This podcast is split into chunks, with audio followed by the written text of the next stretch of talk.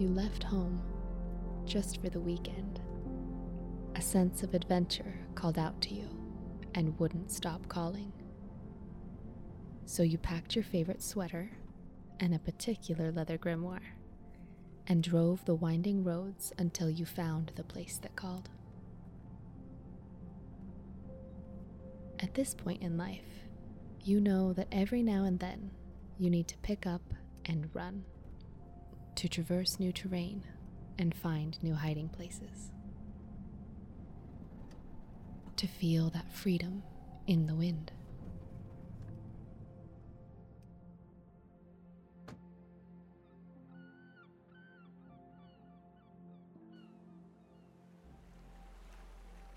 So you walk through salty air and broken shells. And you think, alone now and in the quiet.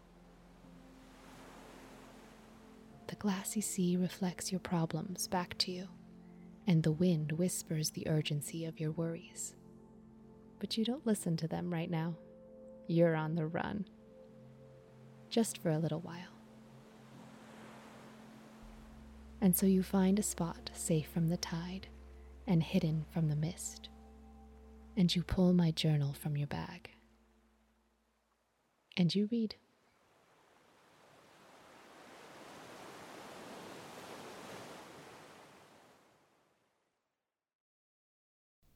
Welcome back to the Grimoire Odyssey, a podcast that takes you on a journey through a witch's diary, my diary.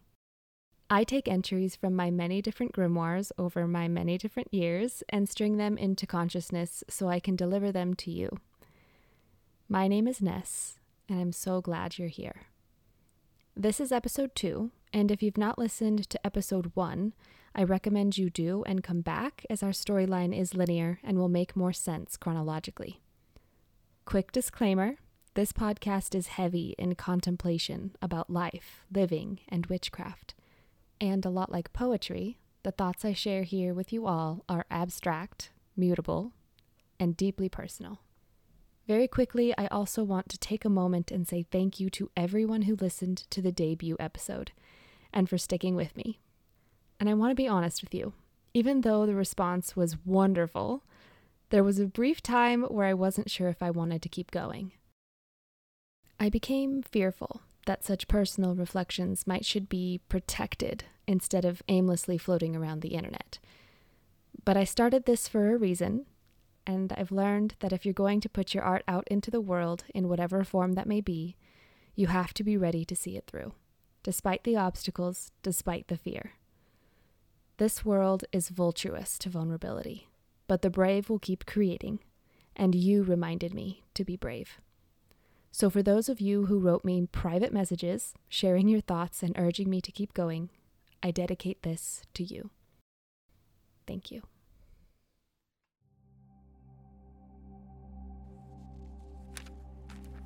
Page 8. Today I've been thinking on old memories, the big ones and the small kind, and their quintessence. Did you know that every time you learn or experience something new, your brain creates a link. That link is what we call a memory. It's a real, tangible, biological connection between you and the experience. This tells me that memory is more than just a fever dream or an empty vision from the past. It made me, helped form my brain. And that is the nature of memory it shapes us.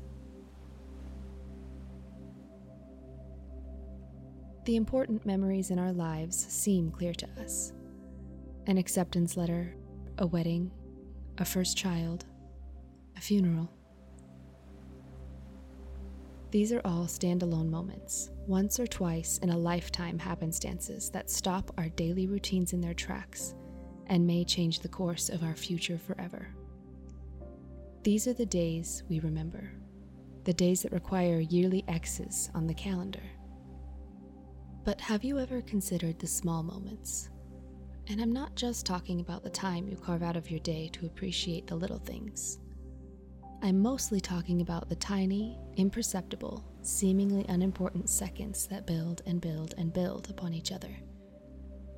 Like the first time you hear a favorite song, or when a butterfly flaps its wings a thousand miles away and you arrive late to the coffee house, just in time for a pretty stranger to hold the door for you. They are a mere glance that eventually leads to an X. They make up most of our days, but they are coincidental and fleeting, making them hard to notice and easy to forget. But I've considered them more recently, and I believe them to be just as important. Because while the big moments are more memorable, they're the ones we worked towards, the ones we dreamt of. The small moments are the ones we could not control. They are the moments that happened to us, built our life around us, and without us realizing, helped shape who we are. That's another reason I journal, so I can remember my tiny moments. And I'm grateful for the reflection. I'm grateful for the ability to look into a mirror made of paper and ink and see the young girl who learned all those lessons, who experienced all the tiny what ifs and life changing occasions, and understand why she is who she is today.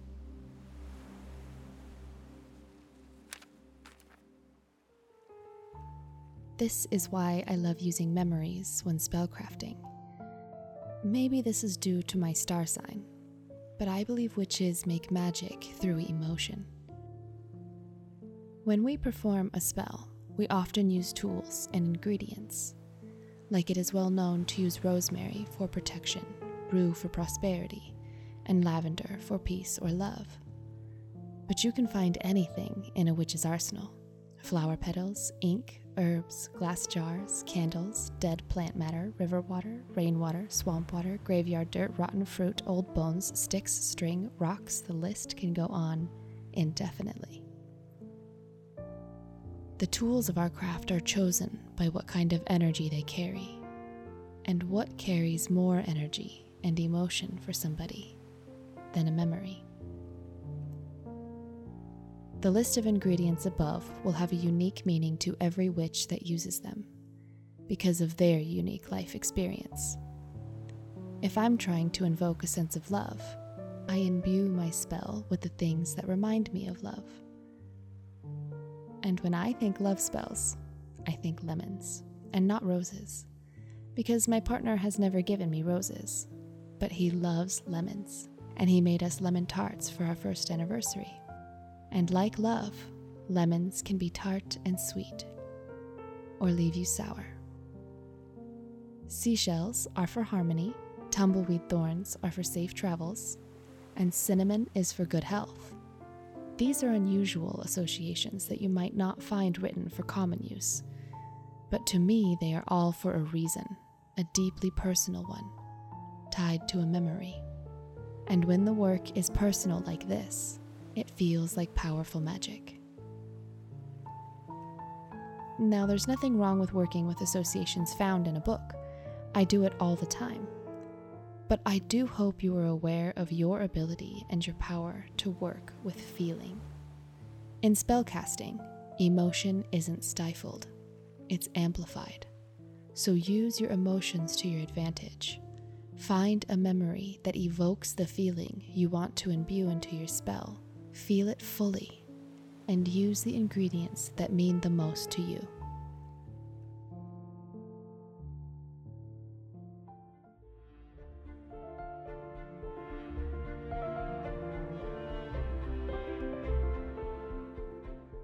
It took me a while within my practice to learn where my power comes from, and then how to really wield it.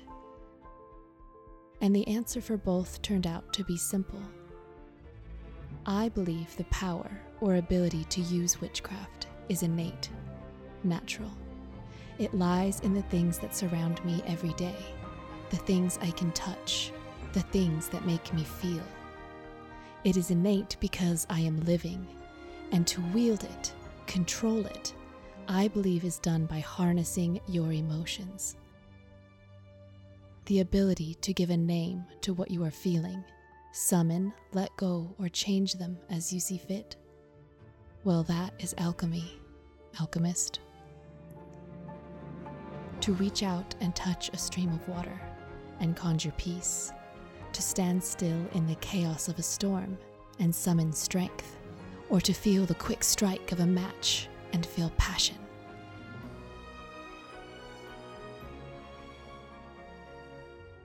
It's not a scientific answer. We don't have one of those yet. But all I know is that we can touch the same elements that make up the cosmos, that are responsible for shifting the seasons year after year, because those same elements make up our living cells. And it makes no sense to me that you take something like us, or any living thing, essentially an extension of the same chemical energy that makes up the entire known universe, and have its chemical makeup allow it to experience something as potent and influential as an emotion, and not call it magic.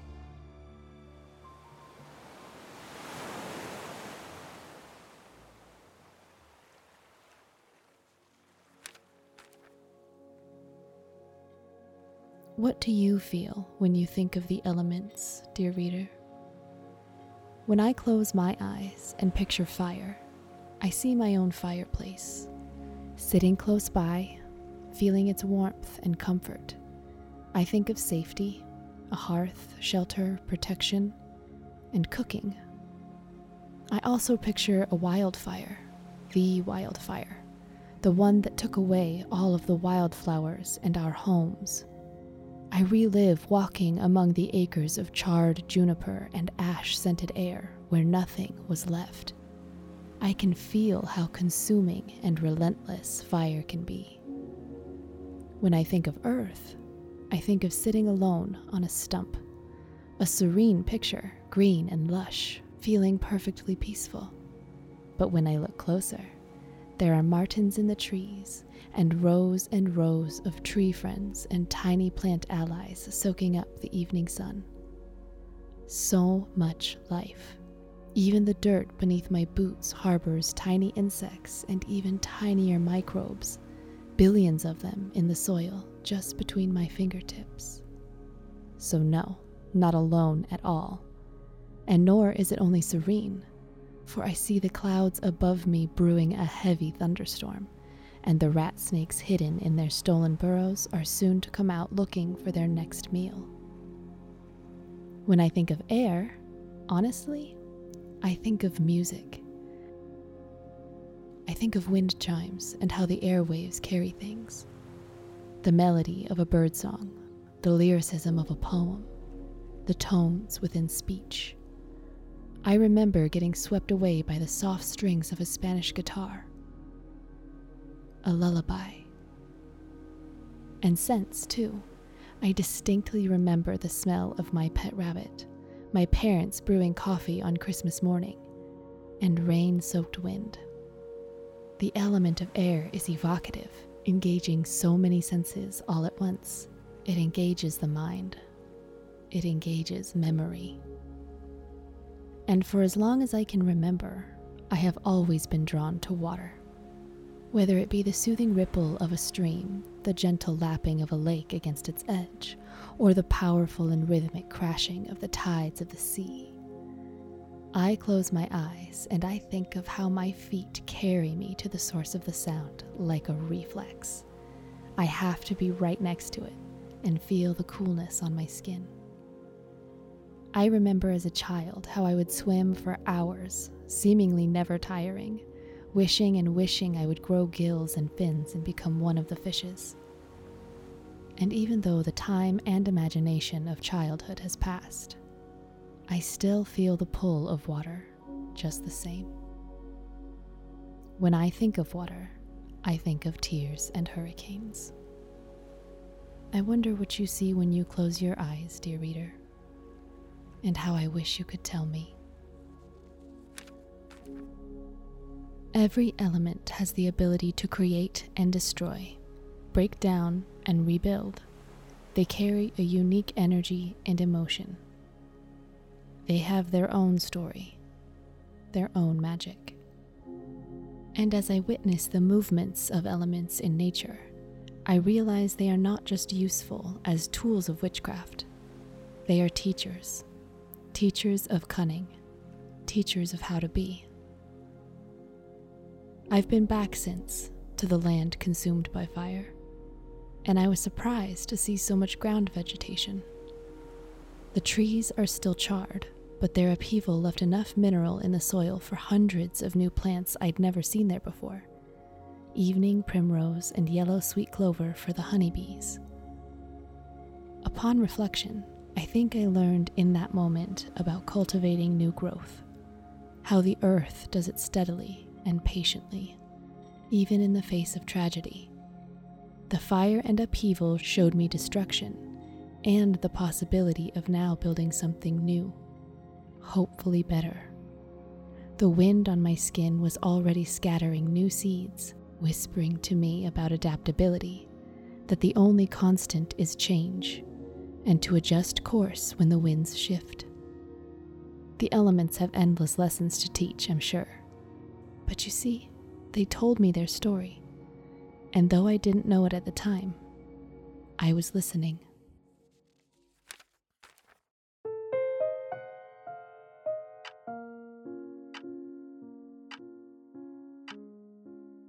Stop the clock.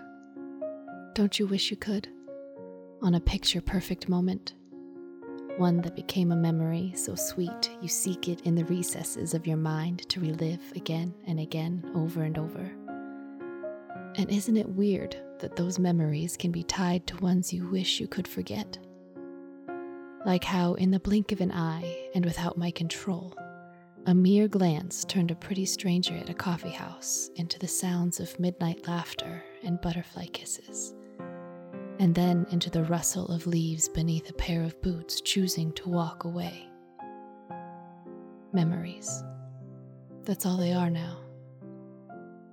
It is in these experiences that we begin to understand the fragileness of the heart and feel the soreness of its ache. Isn't it hard to know who to let in? about which mistakes deserve forgiveness? Isn't it hard to know that even between two good people, amends are never guaranteed? Isn't it an incredible concept? We move throughout our lives and throughout the world, making our own personal history. A bridge that connects the past to the present. A bridge that connects the things we've done, all the things we've felt, to the magic we make right now like how I once had to learn how to use fire to tame my anger instead of let it destroy me. How I once had to scry through water and learned that distancing myself from my emotions was the same as distancing myself from my compass. And that after I could take a breath, I learned to trust again. It is because of these kinds of memories, the hard ones, that I have learned that spells cast with chaotic emotions may produce chaotic results, and clear and conscious emotions provide clear intent. Eventually, I learned that what I needed wasn't a resolution. What I needed was to let go. And so I cast a spell, a simple request of the river flowing at my feet. I walked the length of it, its current swift. I was thinking of all that I needed to let go of and what I wanted to keep. Thinking abstractly and emotionally, I allowed my thoughts to be irrational, haphazard things, and I walked until I could narrow them down to a single sentence. And when I was clear and ready, I put that sentence and all the feelings that went with them into a stone and heaved it as far down the bank as I could. Because I knew that if I let it, some of what I held on to, the water could carry away from me. So if you are at a crossroads and you have a desire for magic, look for guidance in the elements and in your own personal history. Are you angry? Are you sad?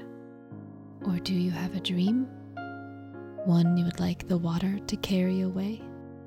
You already have everything you need fire, earth, air, water, and spirit.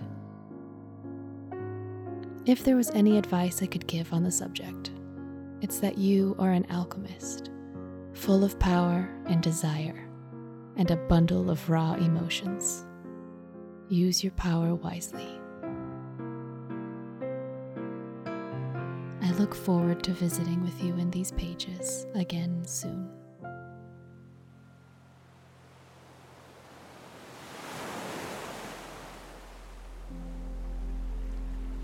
Once you pack up your belongings and dust the sand from your lap, you walk back along the sandy shore. As you walk, you carry a stone in your palm and you think long and deep about your dreams and the worries you're ready to face. Once you reach the end, you look at the gray stone in your hand and you bring it up to your lips to whisper one final wish into it, succinct and exact